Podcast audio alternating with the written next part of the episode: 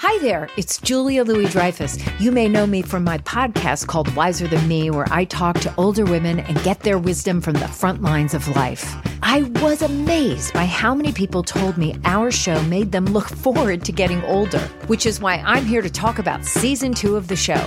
Sally Field, Billie Jean King, Beverly Johnson, Ina Garten, Bonnie Raitt, just to name a few.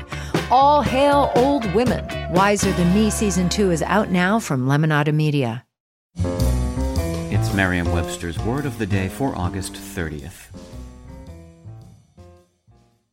Today's podcast is sponsored by Britannica's Guardians of History. Your voice launches a time traveling adventure with Guardians of History. Catapult across history on top secret missions, interact with characters, and decide the storyline with your voice device. Simply say, Alexa, install Guardians of History, or OK Google, open Guardians of History to play today.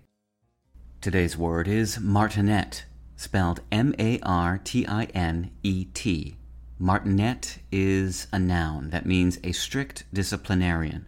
It can also mean a person who stresses a rigid adherence to the details of forms and methods. Here's the word used in a sentence from the Boston Globe by Michael Upchurch.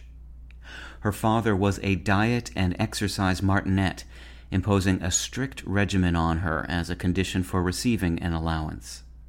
When France's King Louis XIV appointed Lieutenant Colonel Jean Martinet to be Inspector General of the Infantry in the late 17th century, he made a wise choice.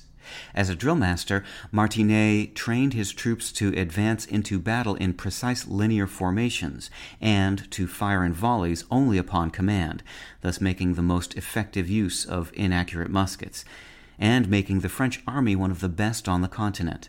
He also gave English a new word. Martinet, the anglicized version, has been used synonymously with strict disciplinarian since the early 18th century.